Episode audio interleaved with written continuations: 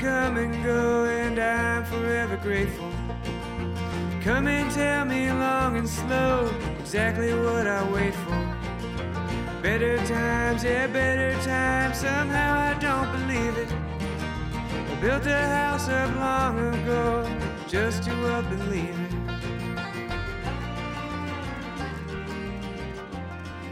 Coming up on February 29th, Leap Day, Pheasants Forever and Quail Forever will host our first ever concert for conservation. Can you tell I'm excited about this? Yeah, man, I am too. Uh, You find- featuring the band that uh, that voice, Dave Simonett leads, Trampled by Turtles with Chester Floyd and Carl Hansen opening the show at the Washington Pavilion in downtown Sioux Falls, South Dakota. This special event, Concert for Conservation, will kick off National Pheasant Fest and Quail Classic. A full weekend of festivities in Sioux Falls starting March 1st at the Denny Sanford Premier Center. Well, Leap Day concert, February 29th. The show, Pheasant Fest and Quail Classic, opens up March 1st.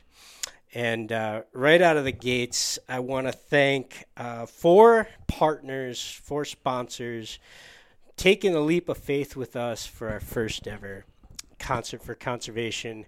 Uh, first up, Pepper Entertainment, the Sioux Falls based company, is helping us with all the concert logistics because Pheasants Forever, Quail Forever never pulled off a concert before. So thank you to, to Pepper Entertainment. In fact, uh, the Pepper Entertainment Foundation is donating all of the services to our organization in support of our wildlife habitat mission. No money coming out of our pocket. Uh, Pepper Entertainment helping us make this a uh, fundraiser for our conservation miss- mission. And then our three paying sponsors, starting off with Leinenkugel's, our uh, beer friends from Wisconsin, just over the border from headquarters here. Leinenkugel's has been a long time supporter of Pheasants Forever and Quail Forever, our Clays for Conservation events in the Twin Cities. And uh, they've been uh, uh, part of Pheasant Fest the last couple of years, and they will be the featured beer pour at the Washington Pavilion during the concert. So make sure you grab a Liney's at the Concert for Conservation. Purina Pro Plan up second, uh, but first in our hearts, I cannot tell you how appreciative we are to uh, Purina. Anytime we ask Purina to step up and try something new with us, uh, Purina Pro Plan is always there. They're a national sponsor of the organization. Um, I put Purina and Federal Ammunition in the same breath. They've been with us um, pretty much the entire 40 years, 41 years now of the organization. And rounding out another company, another uh, organization that says yes when we ask them to try new things, and that is onX Hunt. Um, you, you've heard them on this podcast a number of times over the last couple of months. They s- supported the Howard K. Vincent Build a Wildlife Area, creating a new wildlife management area. They've created the PATH program, public access to habitat in South Dakota, opening up private land to public access. Uh, they're a sponsor of this podcast and a national sponsor, so thank you to onX as well. So Pepper Entertainment, Line and Kugels, Purina Pro Plan, and onX Hunt, thank you for making this fundraiser possible. Well, first and foremost, thanks to Dave Simonett, my guest, and and I'm proud to call him my buddy as well. Hey, Thank Bob. you for making this dream a reality. Oh, Can you tell I'm pleasure. jacked? am I am I more jacked or are you? Uh, I'm really excited, man. I'm so happy that it. I mean, you've been talking about it for a while now, like the idea, wanting it to happen, Yeah. and it's it, all the uh, the stars aligned, and uh, this year it's finally going to work out. I think so. I'm pretty excited about it. I'm I'm very excited and, and sincerest thank you. You Yeah. know, oh like, man, we're we're we're very happy to be a part of the whole thing. Um, Uh, you've been on you well thank you you've been on a number of podcasts with me over the years um, for Should folks, start our own. uh, well we could you talked about doing a podcast for a little while Yeah, I did. I thought about it uh, like like a lot of other musicians in 2020. I was looking for something Yeah. else to do, and I it did. And I, I looked into it a little bit, and it's not dead in the water or anything, but um, I just don't know if I'm ready you for the commitment. you started uh, kind of an email newsletter Yeah, uh, a couple months ago that that's rolling That's been really enjoyable and kind of a good excuse to write more, which I've been trying to, you know, find more ways to kind of employ prose writing. hmm And so that's that's been really fun. I was actually right before I got here, I was just working on on on the next one. So, you know, that try always trying to find different little outlets for for you know um, writing and just creativity in general. if if folks wanted to sign up um, is it Yeah, just davesimonett.com or uh, Deadman you can go to uh, davesimonett.com, Okay. yeah, trampledbyturtles.com. You can find it on any of that stuff. And it's just like, there's no commitment for it. It's just like a little update here and there. It's um, maybe every couple weeks, every three weeks, something like that. Little kind of where we are as a band or where I am as in writing music or just you know some behind the scenes stuff. It's it's pretty light. And you talked about writing more prose. You've written for Garden and Gun, uh, Yeah. Tom Bepke. What what what else? What am I missing? You wrote for our publication. Yeah, there's just been a few things here and there, and I've it's it's um something that I have zero training. I shouldn't say zero anymore, but but I uh, when I kind of started to um you know submit maybe is a good word or just like look into writing um for places like that. I I mean, I didn't, I didn't, I don't have any schooling in it, so I've just been a little bit trial by fire. But it's something that I've, I mean, I guess it kind of boils down to the written, uh, written word is kind of my favorite art form, whether it's songwriting or or novels or poetry or you know or articles in Pheasants Forever magazine, whatever it is. That's my, it's kind of my, I'm just fascinated by it, and I Mhm. love it. I've tried to explore different avenues in which to use it. Um, so I've I've had the help of, of some really really generous people in editing, which I had never really done before, like never or Mhm. never really received before. Like in music, um, I'm often most often my own editor, Mm. and so that's been a really cool experience to work with other people that help shape and and give me probably what you know I would I would guess is probably like a, a, a English Lit 101 Mm. course in in in writing, which was it's been really great to learn a lot about it. Yeah, we share a mutual love of the written word. Yeah, you bet. Um, what are you reading right now? What you got a book on? your- Um, I'm actually yeah, I do, and it's it's actually a collection of, um, it's called Daily Rituals, and it's a collection of, um, artists, writers, Hmm. uh, all sorts of people, most of which you've probably heard of, um, throughout history, and just their daily work routine. Hmm. So each, you know, it's like a page on each person. There's like Beethoven is in there, for instance, and um, uh, uh, there's a, there's I, I don't want to list because there's so many people, but it's it's very interesting, and I I've read it. I've never read it all the way through. I've like flipped through and found people that I've been interested in, Yep. and checked out what they did. But I'm trying to I'm reading it all the way through now, and it's a little bit of a motivational tool because uh you know at, at all the interview out there that are self-employed, it's it's you probably have the same ups and downs as I do when when trying to kind of create a reliable working Mhm. schedule. Um, but it's interesting to read about how all of these people accomplished these things that they did, and, and the amount of work and dedication they put into their own work is. Uh, I always find it's it's good for me to read about that, and and makes me try a little harder, maybe. I I'm thinking about John Sandford, who's Sure, a yeah. Twin Cities based. Yeah. Well, used to be. He lives in Santa Fe now. Oh, I I don't think I knew that. um, thriller writer Lucas Davenport, Virgil Flowers, that fucking Flowers. he has a whole bunch of uh, just phenomenal books uh, built around these characters. Right. he talks about his processes.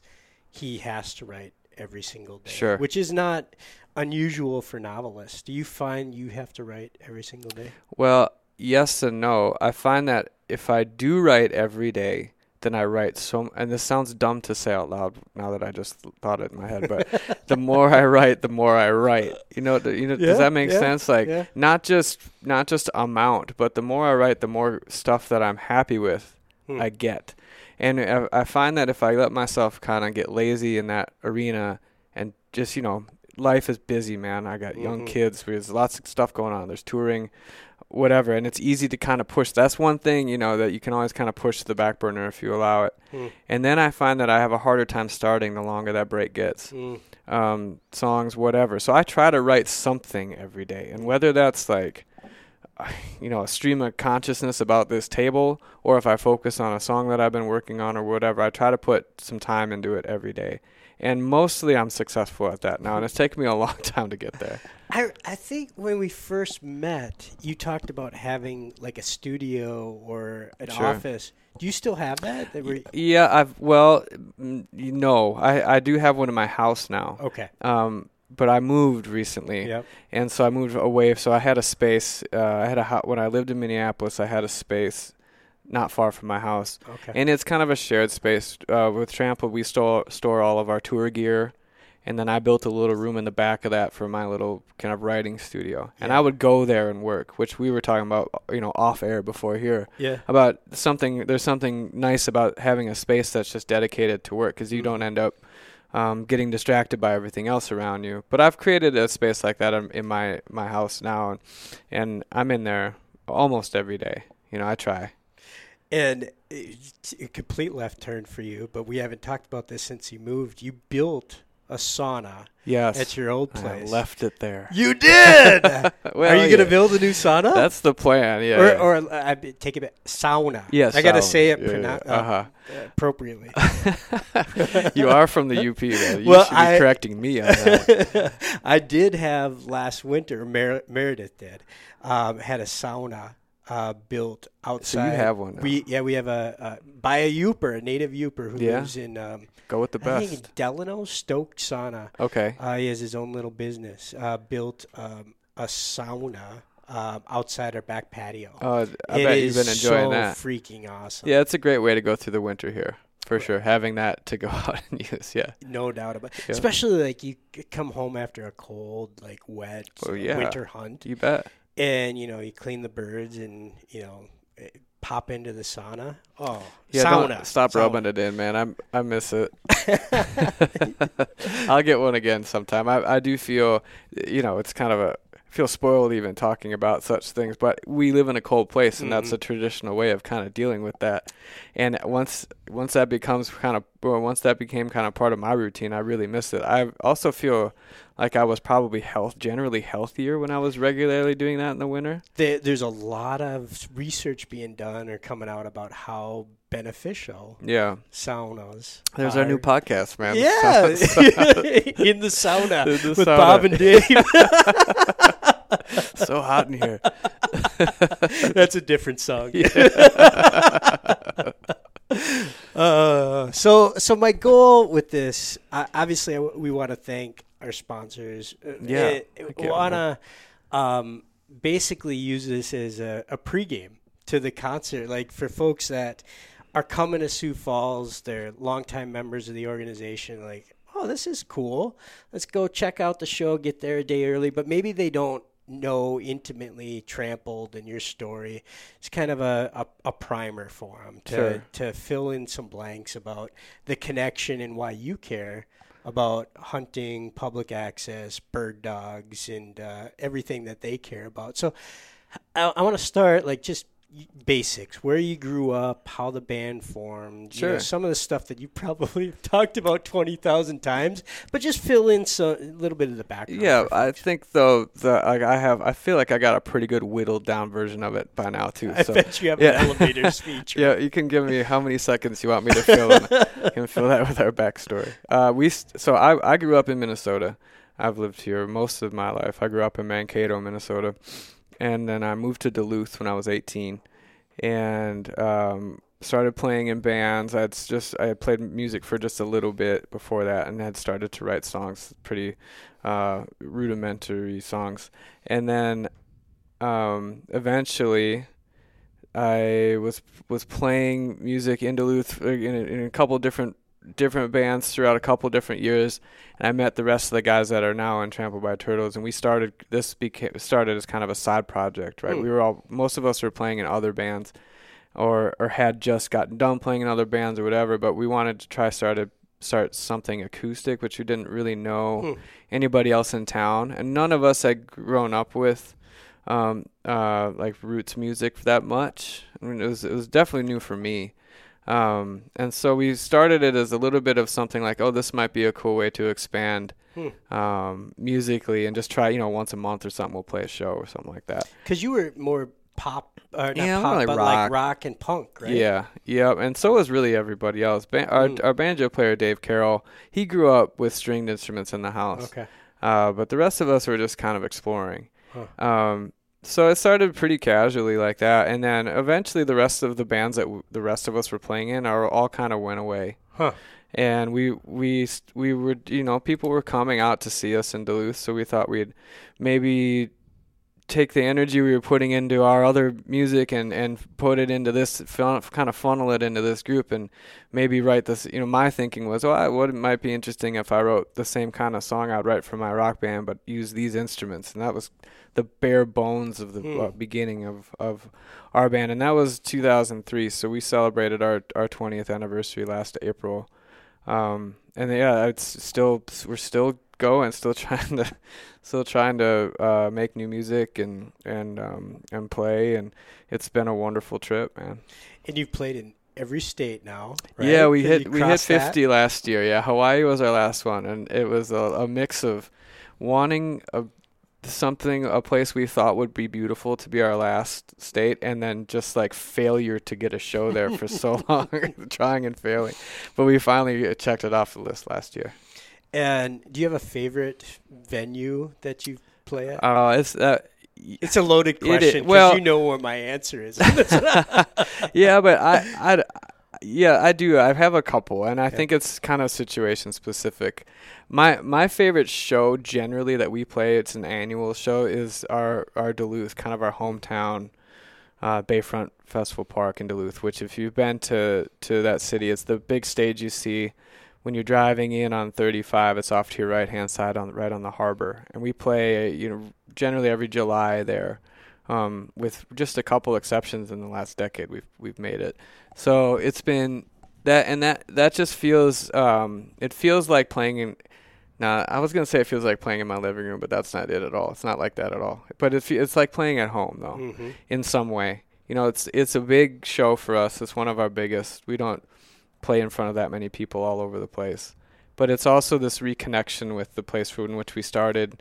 Um, just one of us lives there now, but uh, it's it's it's. I still feel really musically connected to Duluth because Mhm. it's kind of where I cut my teeth playing and in bands and writing, and, and it was like the kind of the backdrop for a lot of my my musical beginning Mhm. and all of us feel that way and it's still it's still the place where i know the mayor and you know uh, just like everybody I ju- you know you, you can just like it's where i know everybody and it's where i know bands still and it's i still feel really connected to that music scene so that's my favorite that's a long answer No, it's good.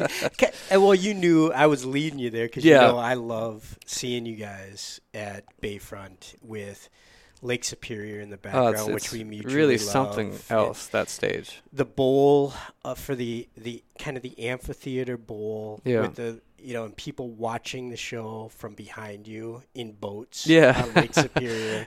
yeah we Right, don't get it- that very often or we don't anyway And you know, it, it- the last couple of years, it's been just picture perfect weather, and you know, Saturday in July, which sounds like, well, yeah, Bob, it's going to be a perfect Saturday in July. which Yeah. that is not the Not case if you in know Duluth, on Duluth. Lake Superior. Yeah, yeah. It has been glorious, it, and then I think about like we're mutually we both love baseball. To me, it's like opening day for the home team. You know, you're going to you know Target Field or Comerica in my case, right?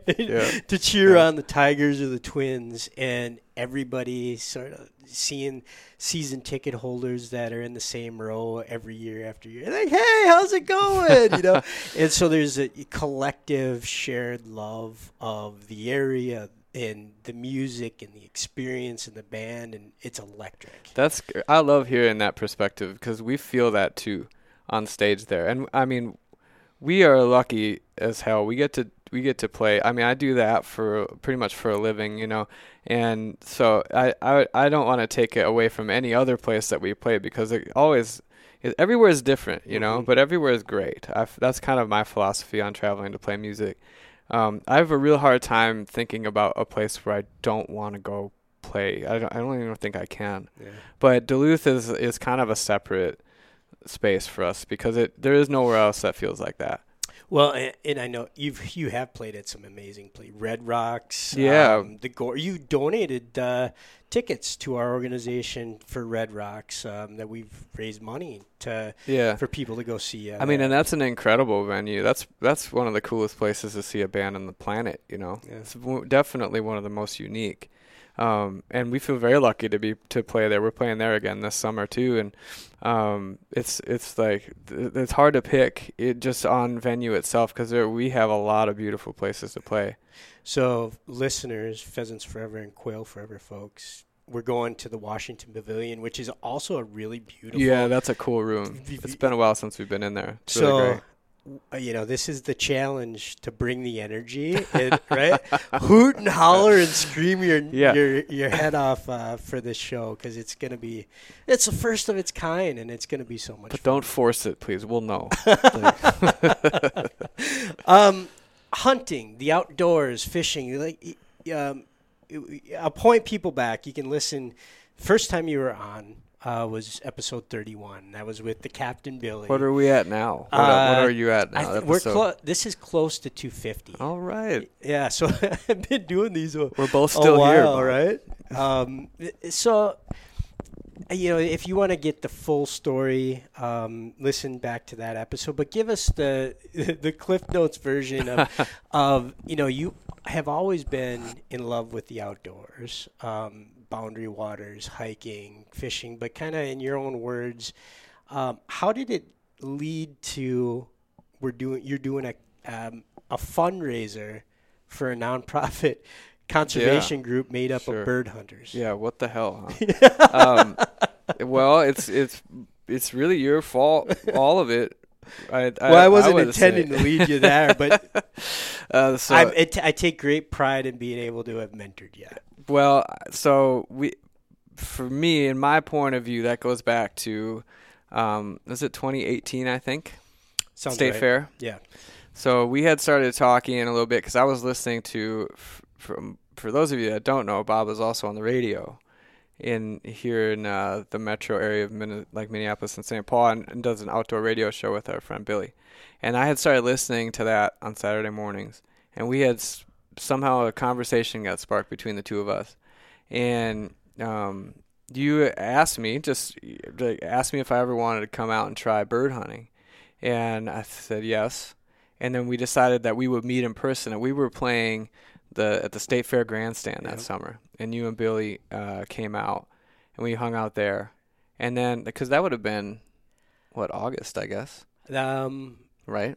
Yeah, because State Fair. Yeah. Yeah, it would so, have been late August. So then a couple months later, I joined right. you guys on Pheasant Opener weekend. Yeah, it was the Monday after opening weekend. the Hildebrand Family Pheasant Opener Yeah. Extravaganza. yeah, yeah, because you came out on Sunday. That's right. Sunday yeah, because we were playing somewhere that weekend, and I played a show Saturday night. I remember, or Saturday, or Friday, or something like that. But I drove up the night before, Yep. so I drove up Saturday night. and Billy made his famous duck and dumplings. Yeah, this was my first foray into bird hunting, and um, and it was a group. It was it was Billy and the Sons and you, right? Yeah. That might have been it, and me. Yeah, I think it, that was it. Just Billy, Eric, and Chad, and, Yeah. and me and you. And then And you had taken hunter safety Yeah. backstage leading up to this. on that sum yeah so that summer and fall tour uh, after we had ag- after i had agreed to go try it out i had to get my hunter safety so yeah i just did, i did it online really on on the road which is really it was it was great having that now i look back and it was really nice having that as something to kind of focus on while i was on the road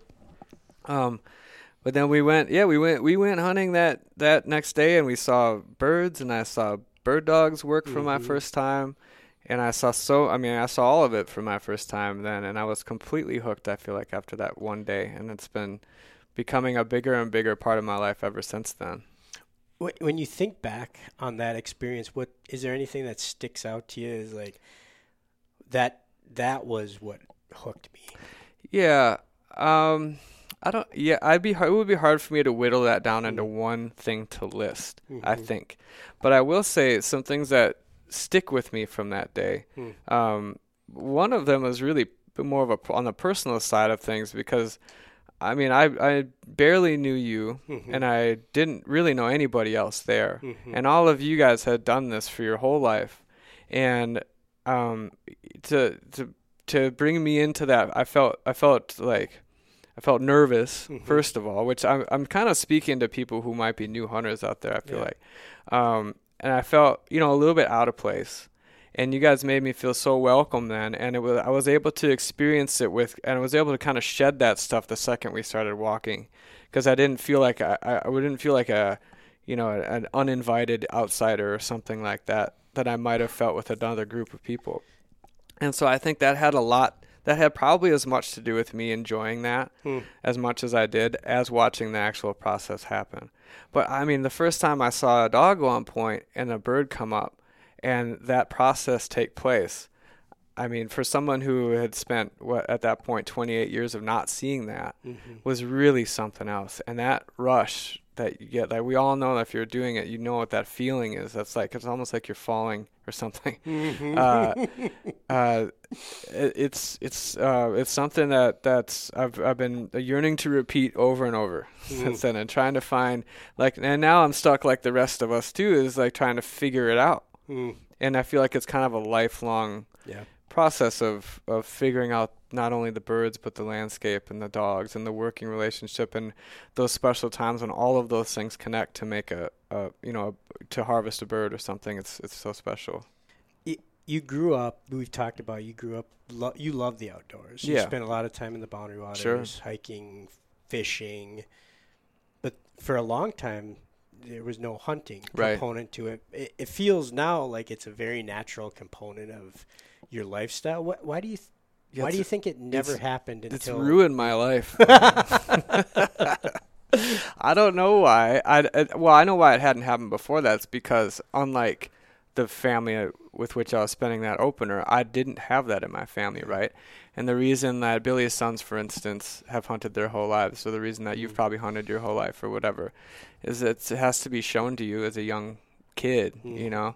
Um, but I didn't have that growing up, so I think that there's a lot of, and there's this has been talked about ad nauseum, I know, Mm. but and I'm sure you at Pheasants Forever talk about amongst yourselves a lot because of part of your mission, you know, is recruiting, right? Yep. Um, Yep. But the the psychology involved in in taking somebody who it's it's it's seen, I think, because I can I've been on both sides of that coin, so I can Mhm. say, kind of. Uh, I think a little bit objectively that it feels like if you don't grow up in hunting, that feels like a lifestyle, not like an activity Mhm. but more of like a lifestyle that that you need years of experience in to to do. It's almost like a chicken and the egg Yeah.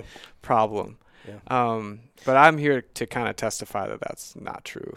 You know that you, that you can start as a full adult without any experience, and I mean for me, not every it's not going to be everybody's favorite thing, but for me, it's become, you know, that's it's become my the favorite part of my year. Mm. It speaks to one of my pet peeves is people that refer to hunting as a sport. Yeah, sure. You know, I I think that's i- i- apples to pomegranates. Yeah. You know, like baseball and hunting are two completely different yeah.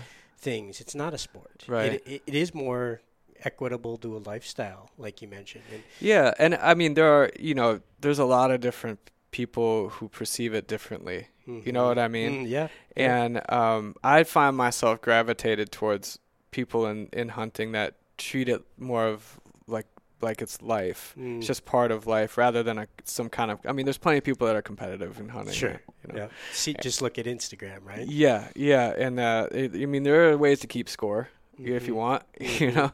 But um, it's True, it's yeah. it's so much. It can be so much deeper than that. And the people I feel like that I've met through you and through Pheasants Forever, and um, it's it's definitely uh, treated with more of a reverence than anything, Hmm. um, and a respect. And that's that's something that for me, if I would have been introduced to it in a in a different way, or maybe a more competitive way, or Mhm. like some kind of emphasis placed on getting a limit instead of just you know the, f- the f- the way that you, you and Billy had described it when we were setting out that first day, we were just going for a walk on the Mm. prairie, man. And then Mhm. if you happen to see birds, the first time I, I hunted with you with Zeman, he had Mm. said the exact same. We're just going to go for a walk in the woods, Yep.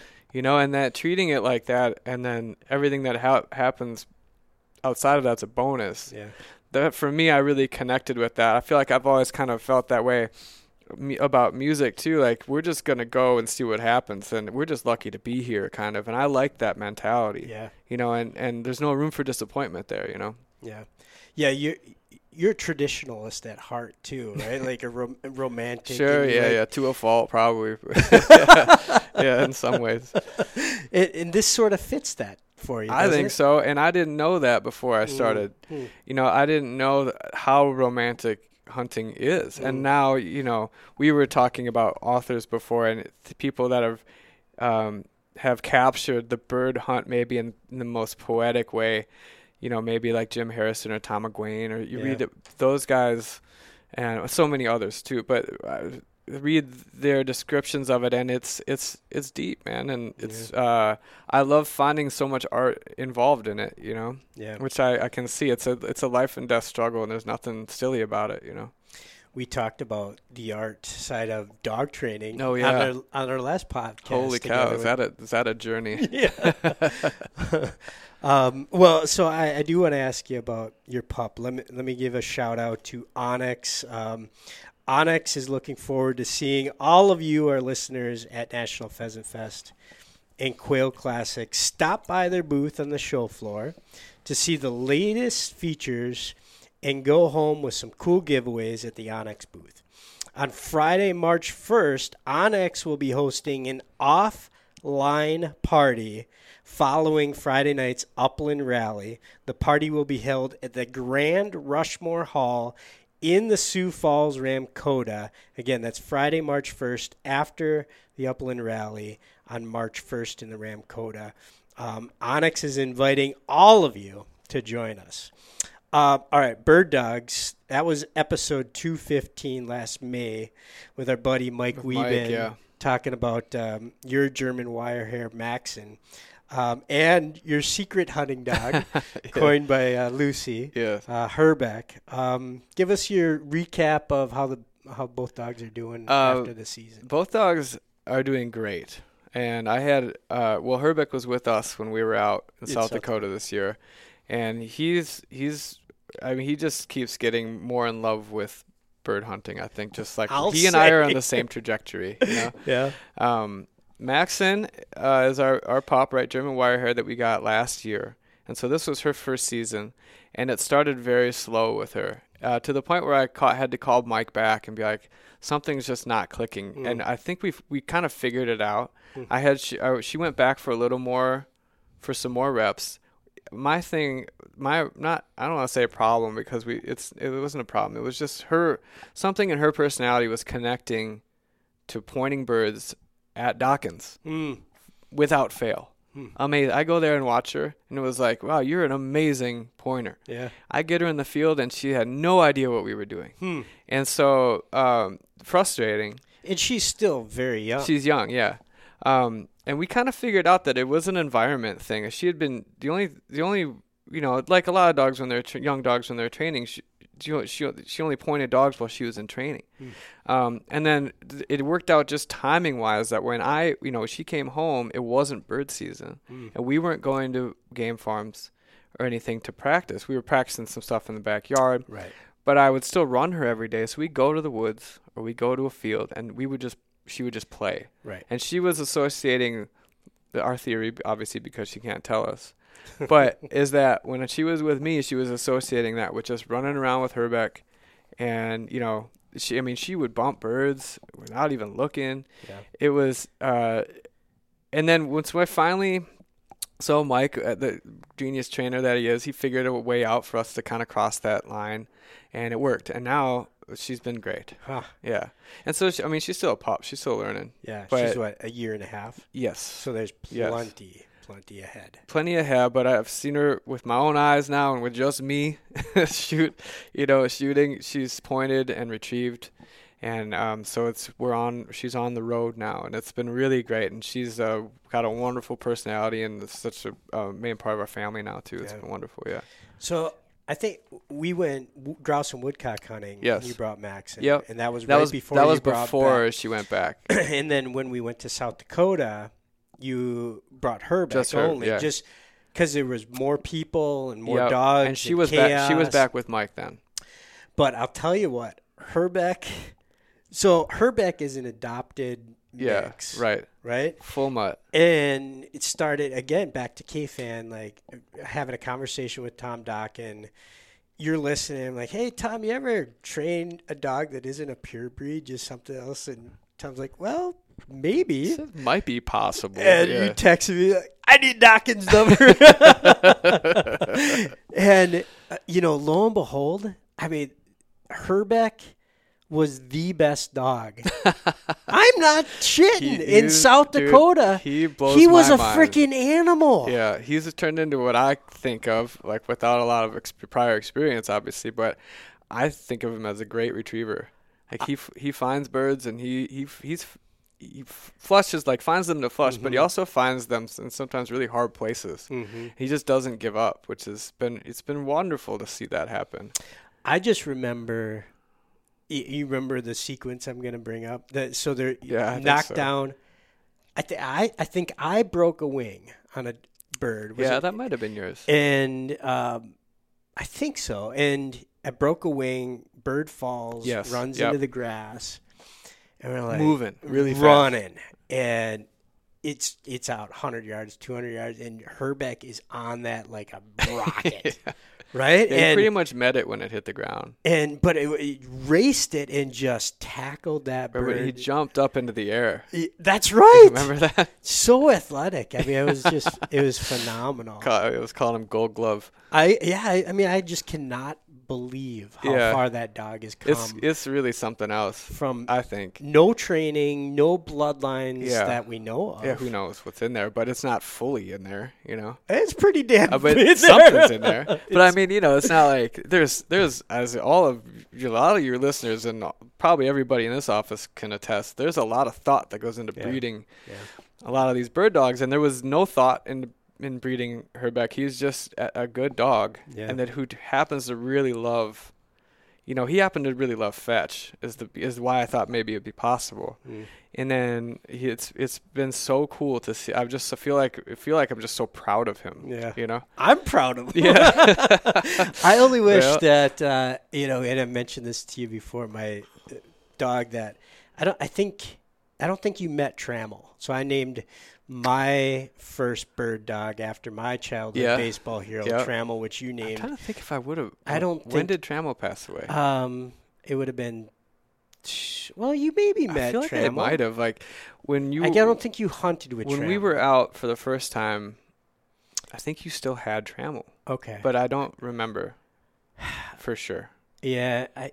She might have still been around, but maybe not hunting. Yeah, I okay. know she would have been old. Then. Esky was kind of the A team when Yes. you started getting in. Like I, Yeah. I- you know, I remember grouse hunting. Yeah. I think Esky pointed the first rough Yeah. grouse that she did, yeah, shot, yeah, and uh, Esky's very proud of that too. yeah. uh, what What did you hunt this season? Um, ruffed grouse and pheasants and woodcock. Yeah. Yeah, the the uh the kind of the trifecta around here. And what's What's on your horizon? What What do you want to do? Um, I really want. Well, I really want to do what you just got done doing Mm. sometime, and I want to go down to the desert for quail, because I, I I love um you know from my experience of traveling through Arizona and New Mexico and that part of the country is it's it's one of my favorite places to look at, Mhm. and so I think I'd really love to spend some time looking for birds around there. It is. It's uh it's it's like you know how it is, man. It's finding the time and because you need some time to go Yeah. do that. You can't just pop out for the weekend. It, it's so wild that you can go like walk the desert and you think you know growing up in the north Yeah, you think the desert is sand and cactus and death, lifeless. Yeah. right and you get out there and it's just there's all sorts of life Oh, man, out there yeah. and you know Gambel's quail and scale quail and then you know the next day um, or sometimes even in the same walk you go to these sky islands is what they call them Sure. like if you were blindfolded and dropped out of a helicopter into a sky island of Mearns' country where Montezuma quail live, you'd think, oh, I'm in Montana.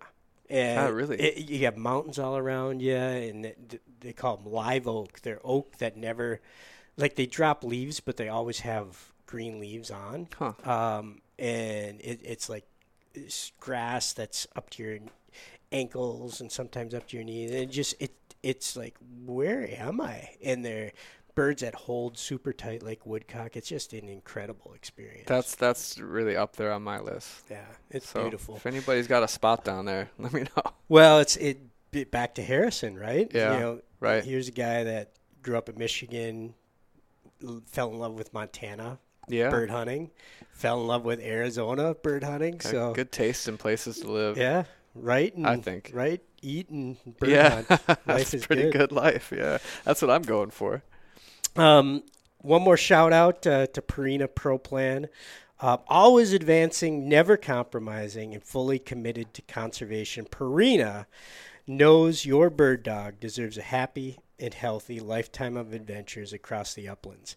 Stop by the Perina Pro Plan booth at National Pheasant Fest and Quail Classic. It's right next to the bird dog stage for a free sample and to connect with veterinarians uh, dog training experts and sporting dog experts. Uh, and thank you uh, to uh, Carl Gunzer for um, stepping up and uh, leading the charge for Purina to be a sponsor to concert for conservation. Thank you very much, Purina Pro Plan. Um, all right, as we transition uh, this concert, what? uh um, give us a, what what expectation for this show? You uh, well, let's start with the opening act. Uh, Chester, Yeah, Chester, man. Uh, you played a few shows with We have, yeah. Uh, for those of you that are fans of MeatEater and their podcast, you probably recognize the name Chester Floyd, who's on there um, pretty frequently and does a lot of work with MeatEater now, Yeah. all sorts of stuff now. Um, but a f- couple years ago, I think maybe now, maybe not even quite that long, Chester plays guitar and sings. They've had him do it on the show before. Mhm. He's he's been pretty open about it on Instagram and stuff. And I, uh, it's it's it's a really cute story. He's he learned how to play guitar secretly, um, so he could surprise his then bride to be at their wedding oh, by playing her a song. Huh. She had no idea he had been learning guitar. And he never n- played guitar growing up. no, Oh wow. uh, which is a, I think a wonderful story. Yeah. And um, so, fast forward a little bit, we had that we had a show booked in Atlanta, and our person that was going to open for that show had to bow out, and so I had, we were kind of scrambling, and his name just popped into my head. Was Huh. like, because he was playing a little bit, and he would he'd uh, I've seen a couple of videos of him playing um, some songs that I knew, and he was he had talked about how he was writing his own music now. Um, so I just reached out. I was like, "Hey, you're, you know, do you want to come play with us?" And it was. Uh, I don't want to say that that was his first show because I don't know that for a fact. I think he had played a couple times in Bozeman, um, but it was you know maybe a first show at a venue like quite like that one. And so he came down and played, and he was great. And was and the other guy on the on the poster, Carl Hansen, is playing bass with him and singing some harmonies and stuff. Um, and it was really great. Mm. And his songs, I I was like, man, he's writing great songs. He what kind of plays great. music? Is there a genre you? I mean, he's play- playing. I I, I wouldn't want to like pen him in too bad, but I will say that he's up there. He's playing an acoustic guitar, and he's got a bass player. Yeah. And so it's it's like it's singer songwriter. Yeah. He covers some songs, like some real interesting songs, um, and then he plays a bunch of his own. Um, so I was super impressed. You know, I, I, I didn't think it wasn't going to be good. I, well, you know, it wasn't like, oh my god, I was so surprised he was good. But it was just he's got a really humble and personable presence on stage. He has, I think his songs are wonderful, and he sounds really good. Mm. So that's a, you know, it's a great combo. So- but uh, you know, for this concert, is he's also a big conservationist, Yeah. and he's kind of dedicated his career so far to to working in this space. And so, you know, for me, I thought, well, let's get somebody else up there that is that connected. wants to be there Yeah. you know, and that might be there anyway, you know, for for pheasant for pheasant fest and quail um, quail classic. Uh, so I don't know, it made sense to me, Yeah. and I was so happy that he was into it. Uh, So I heard about the connection between Trampled and um, Chester actually through Carl Oh yeah. on WTIP, uh, the the radio station in Grand Marais. right. He was on because I think he's from up there, His right? parents own, uh, or did own or do own um, Sawbill Outfitters. Okay, that's right. That's Yeah. right. So Or parent, not sorry, parents-in-law. I think it's his wife's so family. I heard him talking on WTIP. He's like, "Yeah, I'm doing this show with Chester from MeatEater, opening up for Trample in Atlanta." I'm like, "What is so going funny, on?" man. God, small world. yeah, so that's pretty fun. It's great, and uh, it's been really fun to kind of talk this through and, and finding. I love finding little overlaps between conservation and music because Mhm. they're they're out there, and sometimes you gotta look a little bit. So I I've asked you this question every single time we talk, and that's you it, because we love writing. Mm. Should we share that? Um, you know, I I always am listening for kind of the undercurrents of the outdoors Sure. in your songwriting. Do you feel like hunting, bird dogs, conservation has changed the way you write songs over the last couple of years? Yeah, I think it has definitely added another influence. Hmm. Um, and we've talked about this before, but for me, I feel like writing songs is a bit, it's not unconscious, but it's a little bit more stream of conscious for me. Whereas I don't particularly sit down to write a song about a particular event or person or something, and it, I just kind of write it and, and figure it out as it goes. But I've definitely seen more references to the outdoors pop up. Hmm. And I say that like it's not under my control, but it often doesn't feel like it is. Hmm. Um, I actually wrote a song recently for a, a television show. Really? It's like an animated television show uh, that they reached out and, and wanted Trampled to do a song for. So I had to I'd come up with you know I wrote a few songs to submit. Huh. Uh, it was for a particular scene, so I had like some dire- I had some direction. Okay. Like this is what's happening. We're looking for a song um, that you know might fit in there, and so I wrote a few, and the one they ended up choosing uh, is is probably the first time there's literal um, references to a reference like a side by side following dogs and stuff. Uh, and so uh, hopefully that's every you know that, that I don't know anything about that business, but hopefully it'll be it'll come out at some point. Huh. But I can share it with you privately, Bob. I can send you that and see if if you can catch it. But I'm sure it's like plain as day to me there. But I have noticed a lot more like metaphor and stuff Mm. that that would come in, um, where at least to me it means you know either you know picture your, picture yourself walking. Um, and in a prairie looking for pheasants and what that feels like and that's kind of where th- some of these things are coming from It. I, I'm gonna say it's probably the second actual reference oh right yeah, we're all right. A rooster Has- pheasant has- with razor yes, wings. yes, Come on, sure. That's a direct linkage, Sure, right? yeah, yeah. So it's it's coming in there, man. If it's it's uh, which I'm happy about because I feel like the older you get, the more um, the, the more you have to kind of look Mm. around. And I think as long as you keep being open to new experience and, and learning new, because you can run out of stuff to write about, man, if you do the same Hmm. Really? thing every day. Hmm. You know, like um, you have your imagination to fall back on, but uh, for me, I think when you, a lot of it's very personal to me, and I think that reaching out and, and expanding your life experience is a great way to keep material coming in. You Hmm. know, um, so I think it's it's it just every new activity. Hunting is such a big activity for me now that it has no choice but to be folded in there to the pot.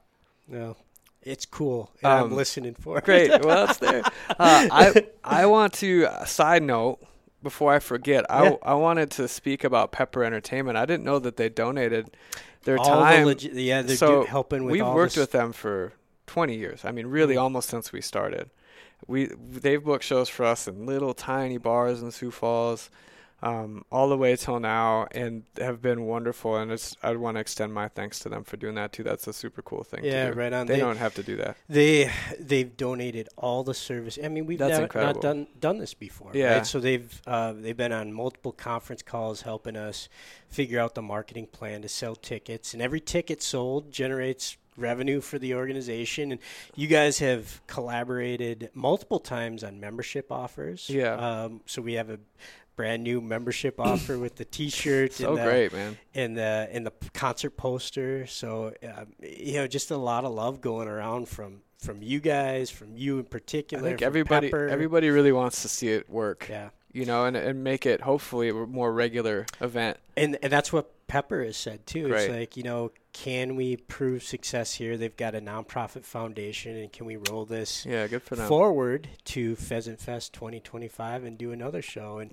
I w- won't get ahead of ourselves, right? But uh, it, um, this is you know, it's already profitable. Well, thanks to you guys. There's there's uh, you know, I I would love to do this kind of thing, and you and I know both know that the um how the likelihood of all the things working out it can be kind of low sometimes. It's scheduling Mm. for for the pheasants forever. It's scheduling for us. It's scheduling Right. whatever. There's so many things that have to to work. But I would like I said I mean, and I'll do it every time it works. But at the times that it doesn't, right.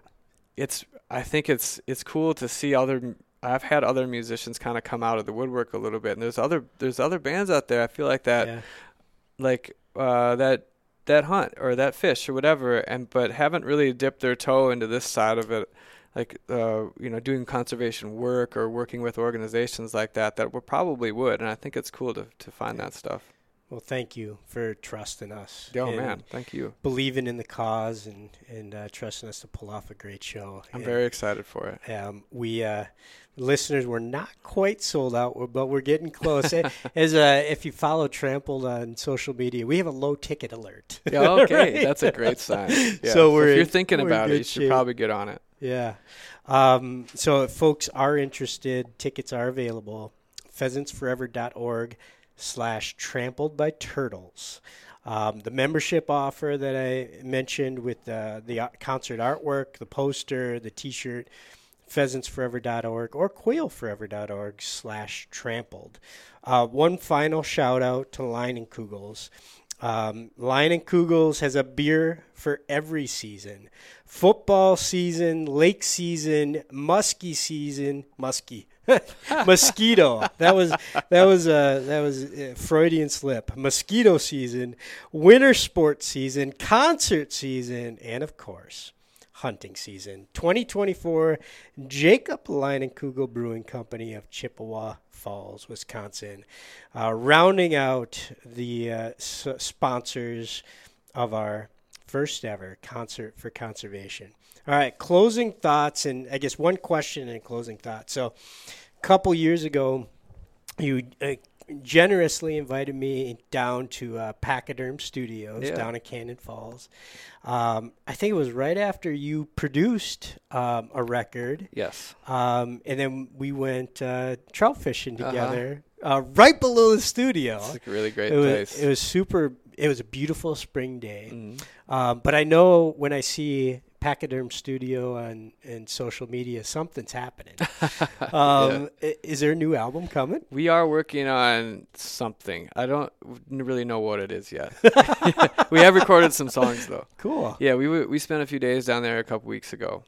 Um, I had written a little batch of songs. You know, this I won't go into this too much, but the music releasing is kind of the wild west right now. Mm. You can kind of, you know, it's no longer put out a full length album every year and a half or year, two years or whatever it used to be, and now it's Yeah. just kind of. So we just wanted to go record some. So I had a little pile of songs just kind of sitting around, and it felt like a batch that fit together. Sweet. So it's been it's really fun. Yeah, I, it's my that's my favorite part of music is recording. So I'd love to go. Is it now. really? Oh yeah, yeah. Um, I love it. And so yeah, we, we I think it's whatever we did. It's in the works. Huh. so we don't know when's coming out.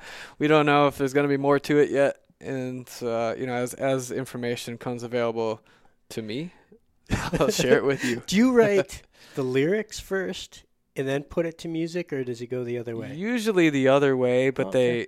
they usually but they m- they meld at some point. Huh. So a lot of times I'll come up with a melodic idea first, maybe a couple. I'll just strum. I'll just sit around and strum guitar all the time, Mm, and so something will pop up, and that'll spark a song.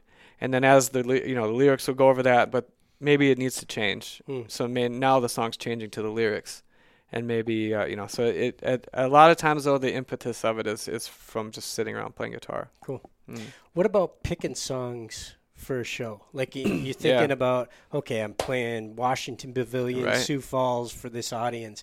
Are you thinking specifically about the audience and the the geography, the Yeah. location? Yeah, I think I think that's very uh, fair to say Mm. that because different venues lend themselves better to different for us anyway because I've you know I can't say we have a large variety because we don't it's not like we'll have you know we're not playing any hip hop or anything we don't go that far out Right. but we do have a, enough of a musical variety in our, our kind of our catalog I feel like that Mhm. we I generally want to tailor a, a little bit to the space in which we're playing. So that, you know, we might be a headlining set at a festival, or it might be a noon set at a festival, or it might be a theater like like this place. The vibe here is more of like a um, uh, like a warm, dark room. You know, Right. might be a rock club or something, and I, they, those all kind of lend themselves to a little bit different parts of us, Right. and they overlap. There's the Venn diagram. You know. yep. Um, so yeah, I do I do think about it in that way, and whether that trans, I, hopefully it translates in a way where people don't even really notice it, Hmm. and it just fits to them. Hmm. That's what I hope for. That the set, whatever the set we play, it it felt like it was the right set for that space and time. Is there a song that you're like, oh, there's no doubt we're playing that at this show? Um, I mean, we do have a couple of songs that we play at. I'd say like ninety nine percent. Nothing that we've played at every single show since it's been written, though. The guys like to point out to me when something gets very frequent.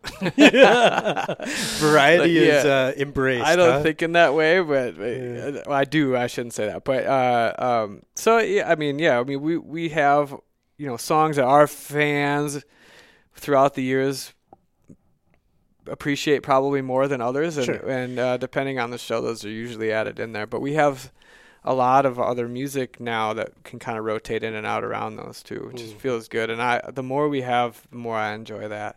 I love. I always will say that I like whatever we're doing right now. You have said favorite, that, You know, yeah. it's my favorite. Um, because just the uh, newness or whatever word you want to use for it is, is a quality that only happens for a little while. Yeah, you've said that before. You look back on some of the older albums, Yeah. and you're like, "Oh, I've matured a lot." Well, I think so. And you know, if you look back, I mean, I'm sure you have some things for that you wrote in your early 20s or something like Right. that. You want to read those out loud to people. you know, I don't. really get on stage and sing that. But it's also a, I mm. try to. The other guys are really good at tempering that in me too, and and, and explaining that. That listen, it's it's just a for me an album or a recorded piece of music, whatever, is just a snapshot of a place and time. Right. And it, sometimes it's fun to look back. Mhm. Um, and it's also a good lesson in not taking yourself too seriously. Thank you very much. Thanks for having Thanks me, for Bob. doing this Anytime. podcast, and thanks for uh, making a dream come true. This is Can't wait. something that uh, I am absolutely jacked about, and I know a whole bunch of uh, my coworkers and members, and uh, our our four sponsors are super thrilled. All it took was an extra day in the year to make it happen. The leap day. Yeah. right. Um, a final thanks, Pepper Entertainment, uh, Line Kugels, Purina Pro Plan, onX Hunt. Thank you very much for making this dream a reality. Um, tickets to the show again as uh, we're recording this January 17th. There's about 300 tickets left. Pheasantsforever.org slash trampled by turtles. Uh, the membership offer, if you can't make it to Sioux Falls, Pheasants Forever or quailforever.org slash trampled.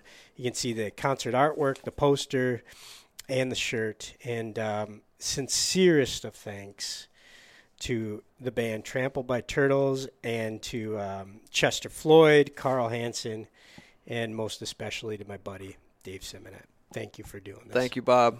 All right, folks, always follow the dog, especially if you're going to Sioux Falls. We'll see you at the concert.